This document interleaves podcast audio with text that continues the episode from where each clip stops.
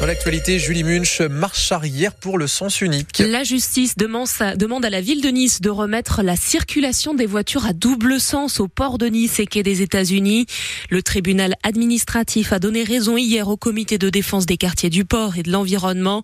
Selon le jugement, le tribunal donne trois mois à la municipalité pour supprimer ce sens unique qui existe depuis 2020 dans le sens est-ouest. Mais Cécile Soulet, la bataille judiciaire est loin d'être terminée. Non, en effet, le maire Christian Estrosi prévient qu'il ne s'arrêtera pas à ce jugement. Sa réaction n'a d'ailleurs pas tardé hier soir sur le réseau social Thread. Je ne remettrai pas deux voies de circulation, écrit-il plus largement. Christian Estrosi reproche à l'État, je cite, d'empêcher les maires d'aménager leur ville ou leur village comme ils l'entendent pour le bien de leurs habitants. Il prédit même dans les colonnes de nos confrères de Nice Matin une révolte des maires et demande au Premier ministre Gabriel Attal de transférer des compétences vers les élus de proximité. Enfin, le maire de Nice dénonce l'incohérence écologique d'une telle mesure. Là, sur le bord de mer, dit-il, on va m'enlever des pistes cyclables pour y mettre des voitures. La colère aussi du maire de Nice concernant les logements sociaux. Dans une lettre envoyée au ministre délégué en charge du logement, il s'associe à 80 maires pour demander d'avoir plus de pouvoir. Une victoire pour les éleveurs azuréens. Le protocole de tir sur les loups menaçant les troupeaux sera simplifié, annonce le ministre de l'Agriculture. De nombreux éleveurs de la Côte d'Azur le réclament depuis longtemps. Le nombre de bêtes tuées par le loup a augmenté de 20% l'année dernière selon un syndicat d'éleveurs. Mais les associations de défense du loup s'opposent à cette simplification des tirs. À la recherche des médicaments, le gouvernement annonce un plan pour résorber la pénurie avec une relocalisation de la production de certaines molécules en France. Par exemple, la première usine européenne de paracétamol doit ouvrir en 2025 à Toulouse. La ministre de la Santé veut aussi réduire le gaspillage de médicaments. C'est à lire sur francebleu.fr. La pénurie aussi des saisonniers. On en parle beaucoup hein, depuis l'épidémie de Covid. Et bien pour y remédier, des campagnes de recrutement sont lancées, notamment pour travailler au Festival de Cannes. Près de 1000 postes à pourvoir. Robin, un jeune azuréen, a postulé. Moi au départ je suis canois, donc euh, l'intérêt ça a été de, de profiter de l'ambiance euh, du Festival de Cannes. Euh, ça me permet aussi de, de, gagner un peu une petite rémunération. Et je pense que ça, ça va être une super expérience. Moi j'ai ma sœur en fait, elle a, elle a déjà fait hôtesse au Festival Festival de Cannes et a énormément apprécié son expérience, donc euh, elle m'a donné envie d'en de, faire de même. On voit en vrai des stars qu'on voit à la télé ou au, cinéma, dans les films, donc euh, c'est ça fait aussi partie du plaisir d'être à Cannes et de travailler au festival. Et plus globalement, une journée est organisée aujourd'hui au, Palais de la Méditerranée à partir euh, de 9h pour le recrutement des, des saisonniers. On en parle avec notre invité à 8h15, Fabien Paravicini, le directeur de l'agence France Travail de Nice-Est. Il y a eu trop d'abus. C'est ainsi que la SNCF justifie sa nouvelle politique pour les bagages. Deux par personne et un bagage à main, pas plus dans les TGV Inouï et les intercités. C'est déjà en vigueur depuis le 15 février. Tout bagage supplémentaire est facturé comme dans les avions. Alors que les vacances d'hiver commencent demain, on apprend que Roubion est la station de ski la plus menacée par le dérèglement climatique. C'est la Cour des comptes qui le dit. Le rapport prend en compte le réchauffement, mais aussi la capacité économique à y faire face.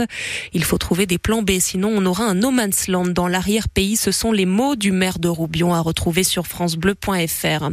À propos de réchauffement climatique et d'écologie, on apprend que le gouvernement prévoit d'amputer de 2 milliards d'euros son budget écologie, développement et mobilité durable. C'est dans le décret qui vient de paraître par rapport aux 10 milliards d'euros d'économies supplémentaires que doit faire l'État.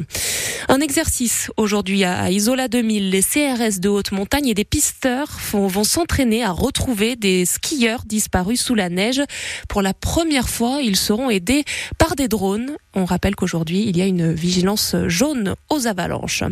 En foot, alors que l'arbitrage est de plus en plus contesté, on l'a vu hein, avec le gym récemment, la FIFA a autorisé hier soir la Fédération française à expérimenter la sonorisation des arbitres. C'est en fait pour qu'ils puissent expliquer leurs décisions.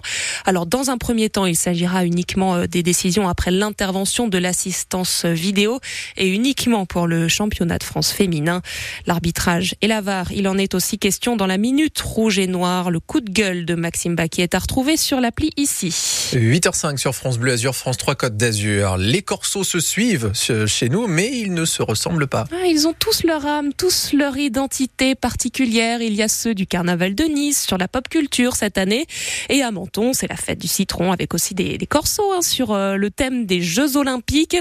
Un rendez-vous que ces Azuréennes ne manqueraient pour rien au monde. Claire, 70 balais. Frédéric, euh, niçoise, niçoise, 64 bientôt. Brigitte, niçoise aussi, et bientôt aussi 64 ans. Ah, pourquoi on s'allasse pas? Ben Parce que je crois que c'est la joie de vivre, parce que c'est beau, c'est festif. Ça annonce après le printemps et les beaux jours aussi. Hein. C'est du bonheur, hein. rien que les odeurs. On sent exactement le parfum du citron, hein.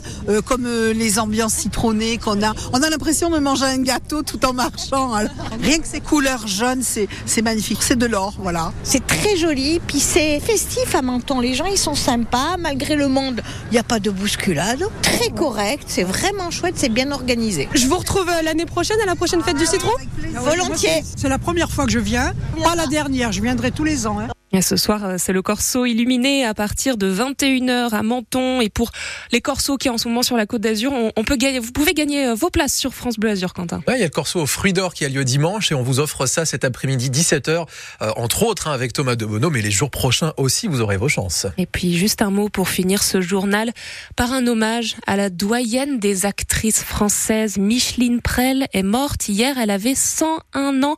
Elle a vécu plus d'un siècle de cinéma. Elle a joué dans la première série télé française des années 60, Les Saintes Chéries. Mais vous la connaissez aussi peut-être pour euh, Le Diable au corps avec euh, Gérard Philippe, ou encore euh, Vénus Beauté, ou encore Tu veux ou tu veux pas. Toute sa carrière est à retrouver sur notre site internet.